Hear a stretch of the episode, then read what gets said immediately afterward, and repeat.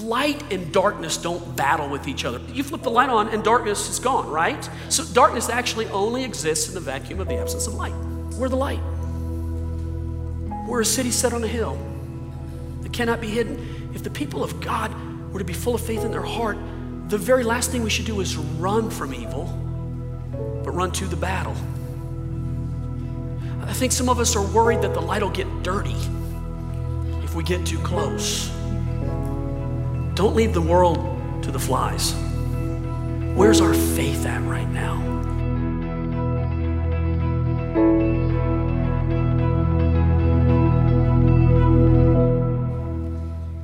That guy knows what he's talking about. I want to welcome you uh, this week, and I'm glad that you're here. Welcome all of our campuses, all of our friends, all of our visitors. Really appreciate you coming to our church, and I mean that sincerely. Uh, I think that you'll enjoy um, the message today. It's the start of a brand new series called Salt. In just a second, we'll go there. Uh, you might want to get your notes out. There's some fill in the blanks, so maybe you need a pen or a pencil, and if you use a device for it, that's great too. While you're doing that, I want to share something real quick. I'm excited about this. Uh, I've talked about it in brief just a couple of times. Um, but now it's kind of all come together. So I'm talking right now to the people that call JFC home. If you're visiting this morning, please just um, have a little patience. This isn't aimed at you, but this is for the people that call JFC home. I want to talk to you a little bit about our future and something that uh, is going on and how you can participate in it. First of the year, um, I really felt like the Lord uh, had put us in a position where we needed to start talking about planting churches. The number one way we win people to Jesus here is that we plant churches. If you're like, man, is that a good model? Just go back and look at the Apostle Paul. All of his missionary journeys had one common denominator, no matter when he took them. In each city that he ended up at, he would plant a church so that after evangelism was done, there was a place for people to be able to connect and grow and multiply. And so the way that we do it here at JFC is that we plant churches. And we have four different campuses. Uh, while it's one church, it meets in different locations. We want to put another one in the Parker area. We've designated Parker simply because people that are driving more than 20 minutes, the bulk of those people that come to our church from more than 20 minutes away are coming from the Parker area. So we want to plant a campus over in the Parker area. So I got up the first of the year and just started talking about that. And I said, I felt like the Lord would do this. I didn't know the timing exactly, but I just wanted to start talking about it and getting some excitement there. So we moved on into the year, here's the things that came together that were really interesting that I think are God factors for us and that I want you to, to be excited about this. Um, our office building and our Highlands Ranch location is right over off of Santa Fe and County Line, basically, just right there.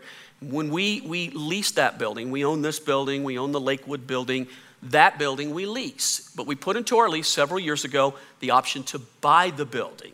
The option was for $2.5 million. That's a lot of money. And we just waited until it was time to exercise the option. Well, now's the time to exercise the option. So we went to our bank we said, hey, would you guys be interested in this? They said we need to do an appraisal. So we had to have an official appraisal done on it. The building value came back at 3.9 million. We can buy it for 2.5. It's worth 3.9. That's a million and a half equity. So the bank got real excited and was like, hey, can we take you out to lunch? We'd like to get to know you better. So it's, it's kind of a funny relationships that banks all of a sudden, uh, you know, um, begin to have with you. Here, here's, here's where it gets really exciting. By doing this, um, we will cut our expenses $25,000 a month. We buy the building, we get a million and a half in equity. We own the building, which helps us long term as far as where the church is 10 years from now and 15 years from now. But we cut our expenses by 20 $5,000 a month. I don't know about you, but if I could change, um, yeah, I, yeah, I mean, that's a, that's a pretty big deal. That $25,000 allows us, without having to change our budget, to plan a campus. In fact, more than enough. It allows us to do that.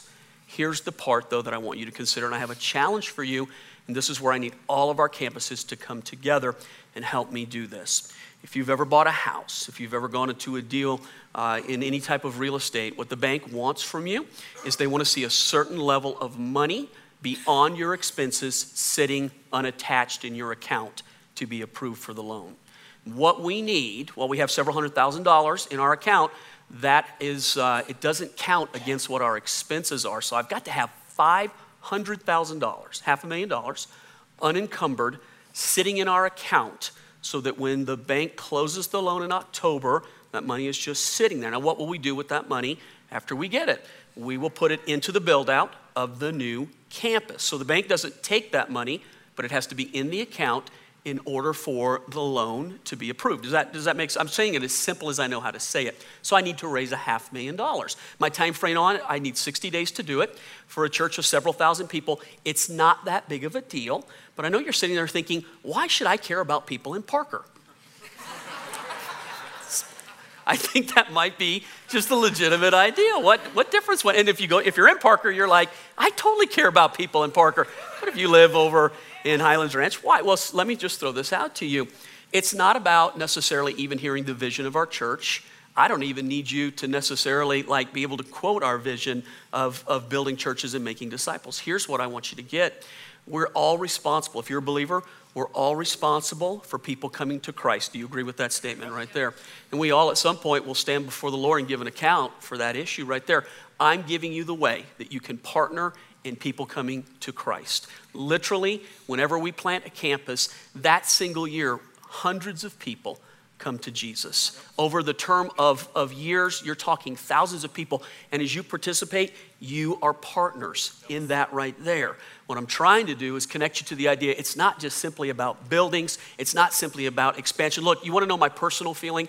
I want global domination. it's my personal feeling but I will take Denver if I can't get the world, okay? I'll take Denver. I'm giving you an opportunity to respond to be a part of this. I know not everybody can do the exact same thing. I know some of you in here could underwrite the entire project.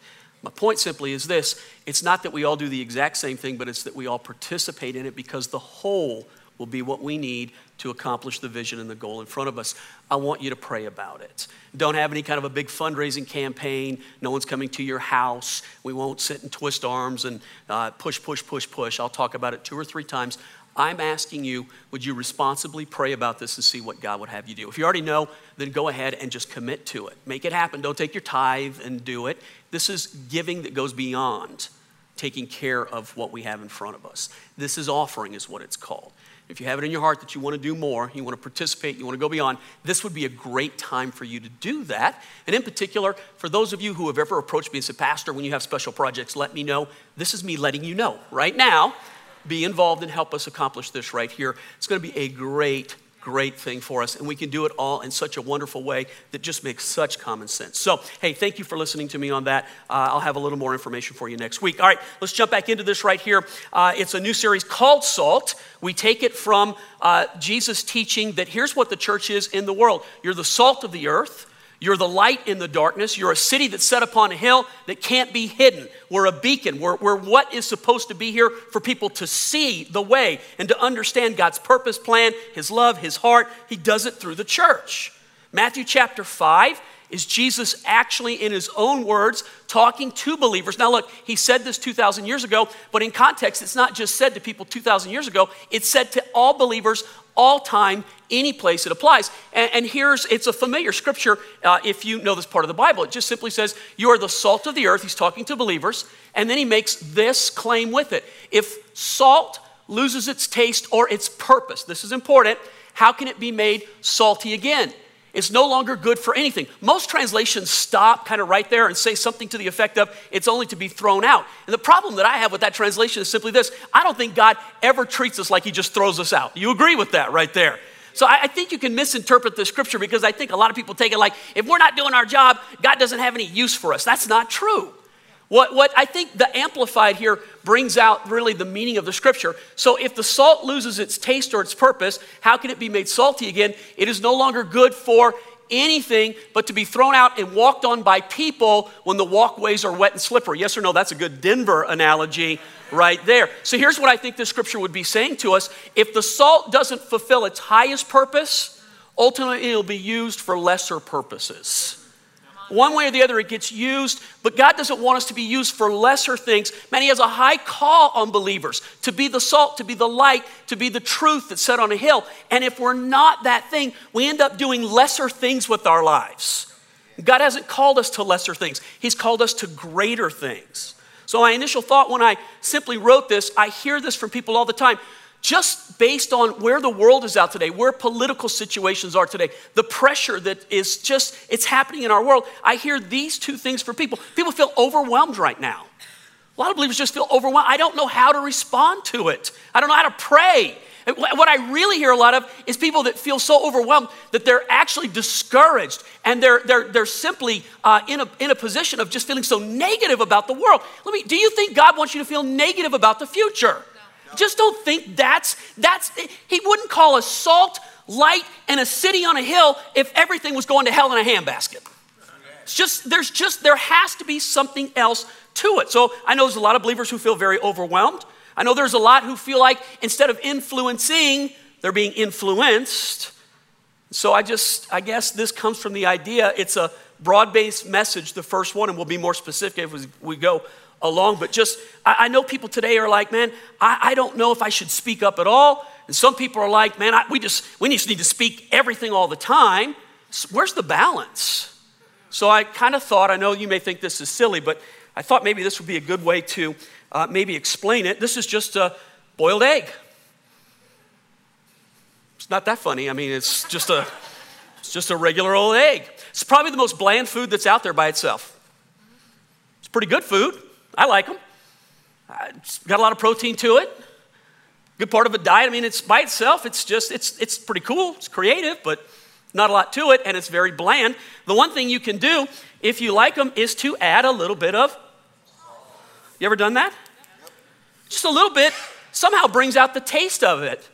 Uh, Pastor Amy last night said, you know, the problem with salt is if you put too much on it, it acts as a preservative, but it keeps things from ever becoming anything else. It kind of freezes them. Nobody wants it anymore. Can I just talk to you about salt for just a minute? You're the salt, and you're here in the right amount to bring out the best. But too much salt can cause people to reject it. Yes or no? Now, what some of you just heard me say is that too much Jesus caused. No, Jesus isn't the salt. So let me, let me, okay, you're um, test group B over here, so I'm gonna, they didn't respond. Jesus in the salt, you're the salt. Do you agree with that right there? It's too much of us. Not too much of Jesus, but too much of us. We have to be, you have to use wisdom you have to understand what the days require. You have to know how to walk. It's not time to put your head in the sand and hold back, nor is it time just to be like, uh, you know, God doesn't need throw up person on everybody either. He needs wisdom. So the question just simply overwhelmed or influencing where are you at.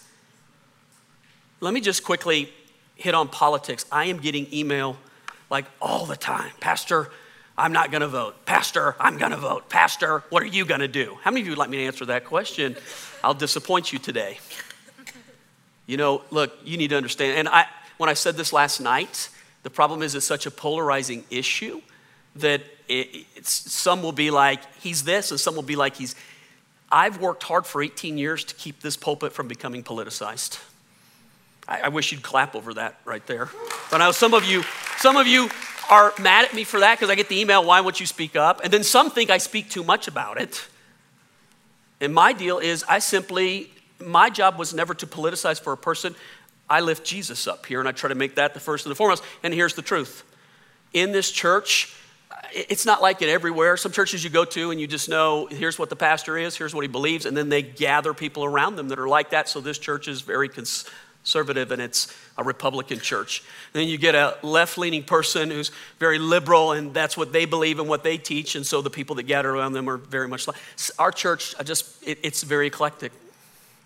And because I have both in our church, I don't feel like it's ever been my position to sit and tell people, you got to vote this way. I felt like my position was always to lift Jesus up first and foremost and then teach underneath that what to do. Now, some don't like that simply because they grew up and they want it to be politicized, and I've worked hard to keep it from being that. But let me just give you bigger thoughts and ideas today.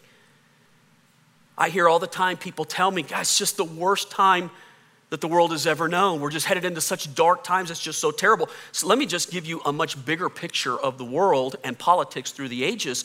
Believers, people of God, have had to deal with pharaohs They've had to deal with Herods. They've had to deal with Caesars. They've had to deal with Nebuchadnezzars.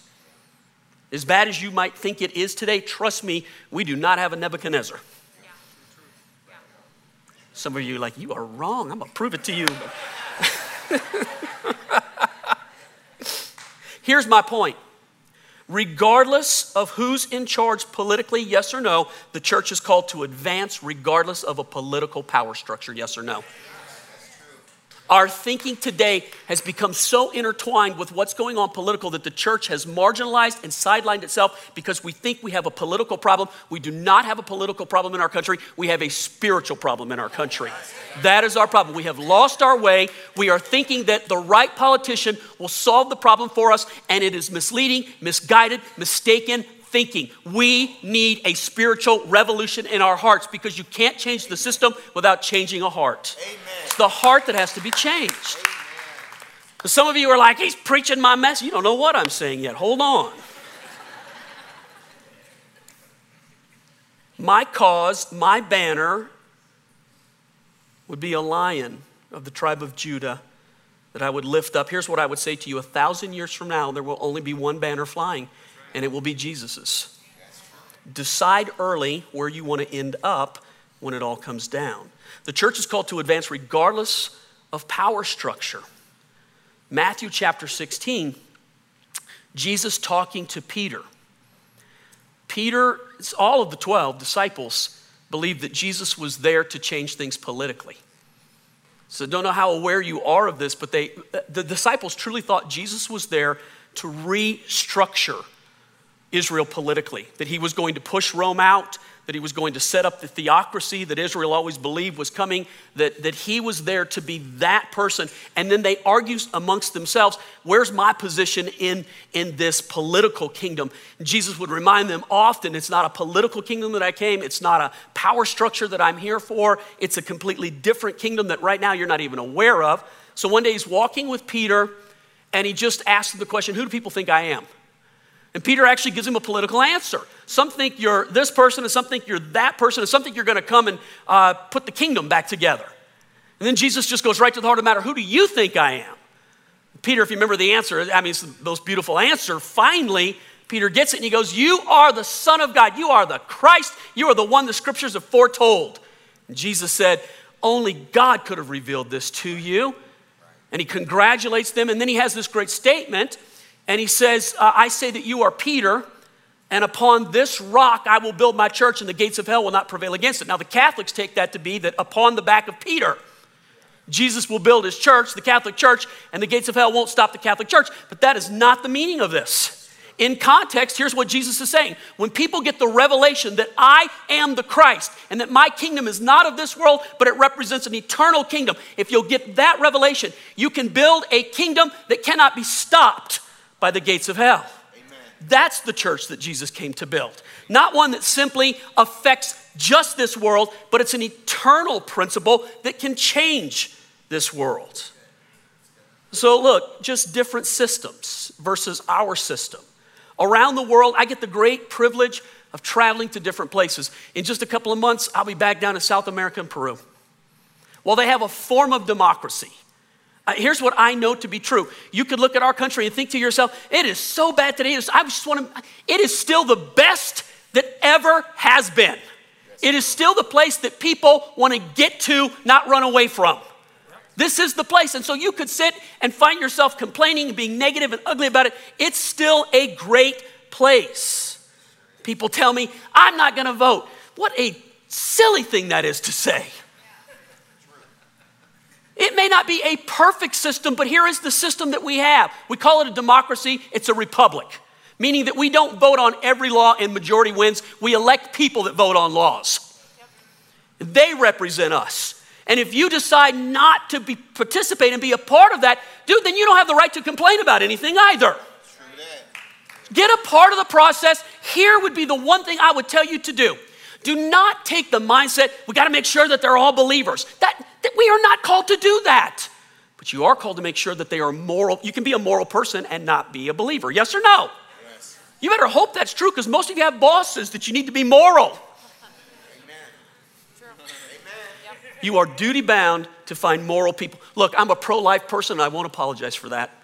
I'm not embarrassed about that. I searched out the scriptures, it's my personal stance on it. I think that life is precious. It doesn't matter how that life was created, it's precious. And after the fact, it's not enough to just say, Let, us make sure they, they live. What, what do we do with them after? The church should be involved in that process. How they're clothed, how they're fed, how they're educated, we should be involved in it. I, that's me. I'm not embarrassed about that. I'm not shy about that. But it, it's not the, the, the agenda like, okay, you have to be a believer to believe that. You need to be a moral person to believe that. Now you can send me email. Pastor Marcus at JFC.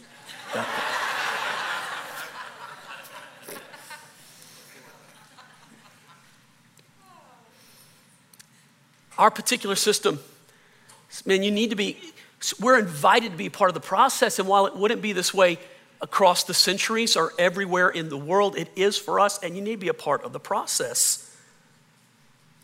Here's my real question to you.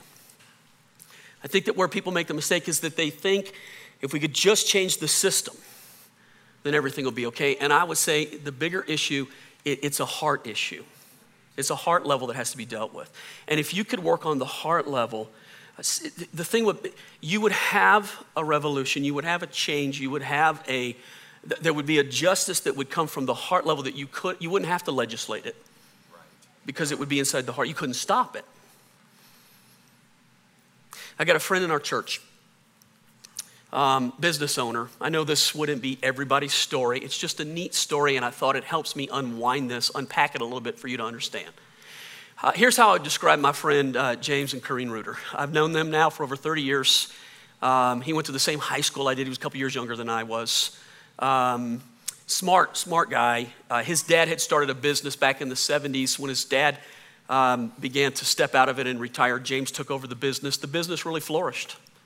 He's, he's been a great supporter of our church. I think, I think he would have described it this way. I'm putting words in his mouth, but I think he would have said, okay, I, am a believer and I own a business. And so, this part of my life, man, I really love God and I will use this to um, maybe help this, but they really are separate. I don't see them as being together because business is business and spiritual is spiritual. And I think in a large part, they lived the American dream. They did really well for themselves. If you looked at their lifestyle, you'd say they did well. A few years ago, um, I got him down to Peru. And I got him to see another side of the world that I don't know that he ever really understood. And he got connected to a bunch of orphans, and God began to change his heart. That's not, though, the real story. The real story is he comes back and he looks what God has put in his hands.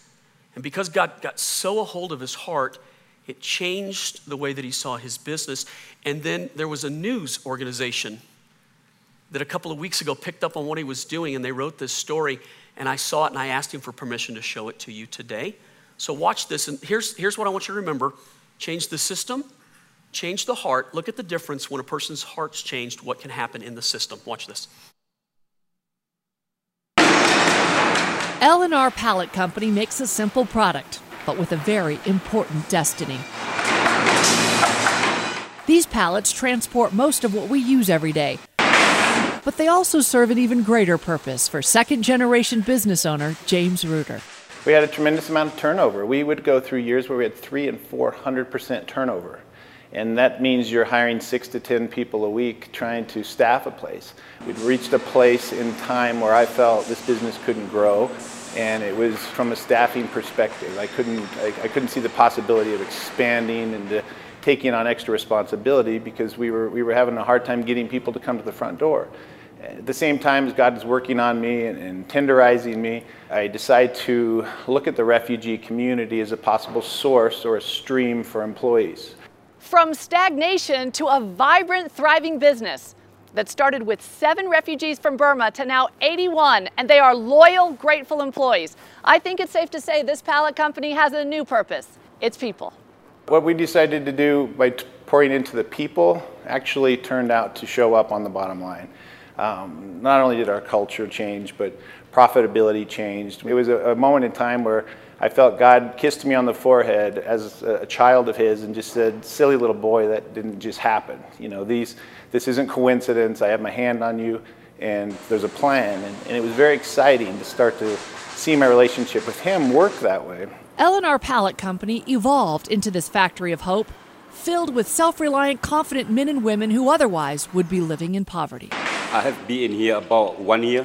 I think about the opportunity here. The boss, they give us an opportunity. They let us people from Burma. So I love that. They pay a good money. So they give a good job. He's a good boss. A lot of times business owners want you to leave your problems at home, give you a hard day's work and leave. And I used to be that way. But now we actually encourage them to bring your problems and what don't you understand? What are you confused about?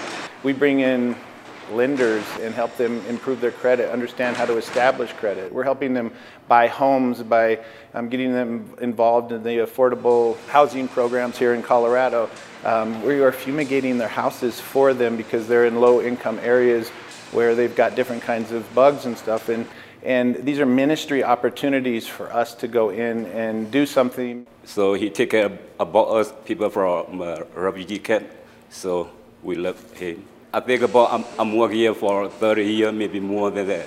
What I started to do is pray to the owner of this company and say, Lord, bring to my company who you want to work here, who you want to have refuge. I feel very blessed that uh, the Burmese people have been introduced at, uh, in, into my company, and I can go right outside my office door and impact families and lives and, and, and make a difference. Reuter's father started this business in 1974. He had no idea it would become a place of refuge, producing more than these pallets, but people with hope.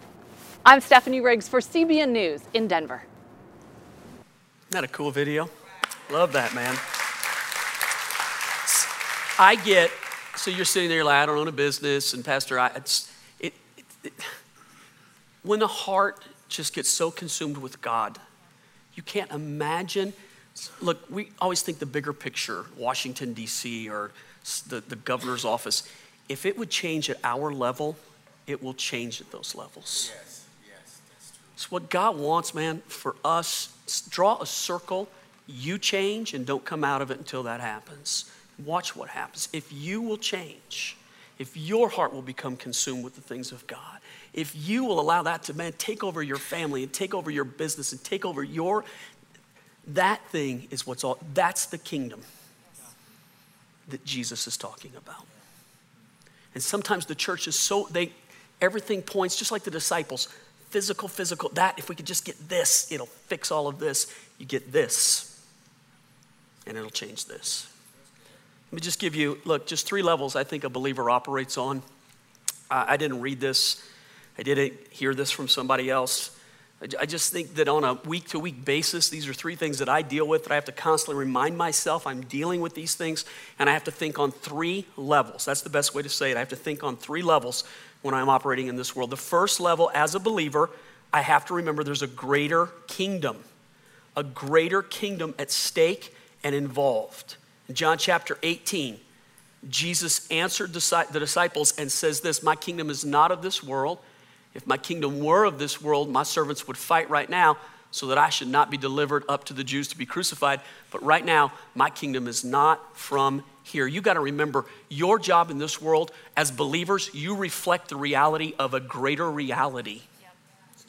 That's what you're here to do. You reflect the reality of a different reality. And that can only happen at a heart level. You can't stand up and tell people, church is great. You've got to stand up and talk about how, God, how great God is in your life you reflect, reflect the reality of a greater reality. You've got to remember behind everything that we're doing, man, there's a kingdom. God said it this way when He taught us to pray Our Father, who art in heaven, hallowed be thy name. Thy kingdom come, thy will be done on earth as it is in heaven. There is a greater kingdom. Our job, listen, we're not here to get ourselves to heaven, we're here to bring heaven to earth. That was worth the price of admissions. Write that down. The second level that I think you've got to just operate on, you've got to think about is this present kingdom? Let me talk about it real quick. You do live in the nasty now and now. You do go to work. You're raising a family. You're, you're, you're having to decide what it's going to look at. That's why it's important to be a part of it and not withdraw from it. Luke chapter 19. Jesus uses a parable to talk about people that deal in this present kingdom. Here's his uh, his encouragement to us, his advice to us. Here's what he wants us to do in his absence using this parable. He called 10 of his servants together, delivered to them 10 minas, 10 amounts of money, 10 talents, 10, 10 what 10 whatever that he gives us. And then he says to his people, Do business until I return. Some translations say, Occupy my place until I get back. Here's what God wants you to do do not withdraw, do not be afraid, nor do you need to be the greatest. Get involved. Put yourself in the middle of, listen, fight and stand up and be a part of it. Don't withdraw from it. Last one. Last one. Okay, the last level to think about that a believer has to operate on there is an evil kingdom. In 1 John chapter 3, John the disciple writes this about Jesus the purpose that the Son of God was manifested for was that he might destroy the works of the devil. Our job in occupying and in doing business until Jesus comes back is not just to make money here. It's not just to live a comfortable life here. You are here to tear down the works of the devil. How do you do that? Stand up for oppressed people.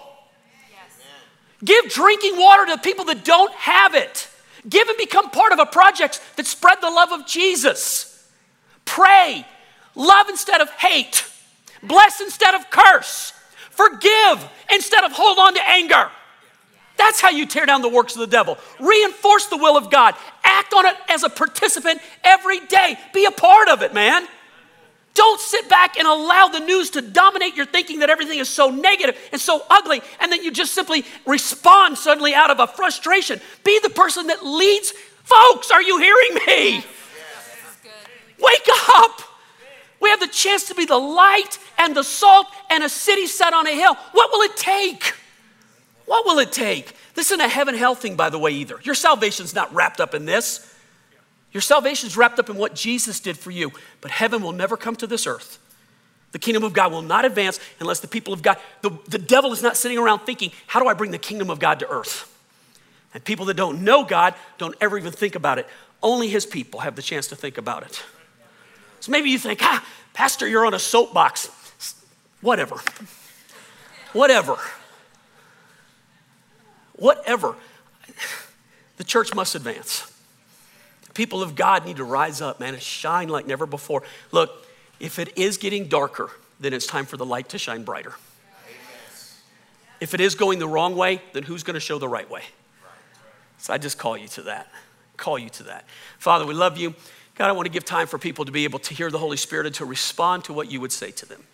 Lord, I know that people are going to hear this message for many different ways. There's things that uh, the filter in their heart is going to take this message and categorize it in certain ways. And if you go to our church, and this is the place where you found refugee and, and a refuge and home, and you're just like, man, it's the place I've discovered and recovered so much of the promises of God. Then I want to challenge you with this a little bit further today. What does God want to do with that discovery and with that recovery? What does God want to see happen in your life and in the world around you? So I get that some of us are just like, man, I'm just trying to make it right now, and I'm just trying to get my family through. May, may, may God, may God bring you beyond just survival. May God bring you beyond just day-to-day living. May He really open your eyes to something that is eternal and something that is, is forever. May you get the idea that it matters what you do here and right now because it matters in eternity. May you remember that as you live your day to day life and you hold on to God, the opportunity to tear down the works of the devil, man, they're always before us. What an honor to be able to fight on that side of the battle. Let's pray that the Lord would speak these things deep in your heart, man. I know for some of you, you're so full of fear right now and so full of doubt and just negative about everything around you. I would just say to you, maybe, um, maybe the five o'clock news should not be the number one source of how you decide where the world is going. Maybe your number one source of information should be what God is saying, what God is speaking, and what God is calling us to. I would just ask you, man, if you're not full of faith, do you really think you're walking in the place that God wants you walking at? If you're full of fear and doubt and unbelief, I would tell you you've succumbed to simple lies of the enemy and that God wants his people to be people of faith want people to be full of His thoughts and His promises and His direction. That doesn't mean you're some Pollyannish person who only sees good. You can be well aware that there's evil in this world. You can be well aware that things certainly are setting themselves up in a very unusual way. You can be well aware that it points just like Jesus said to his return. But in the meantime, how then should we live?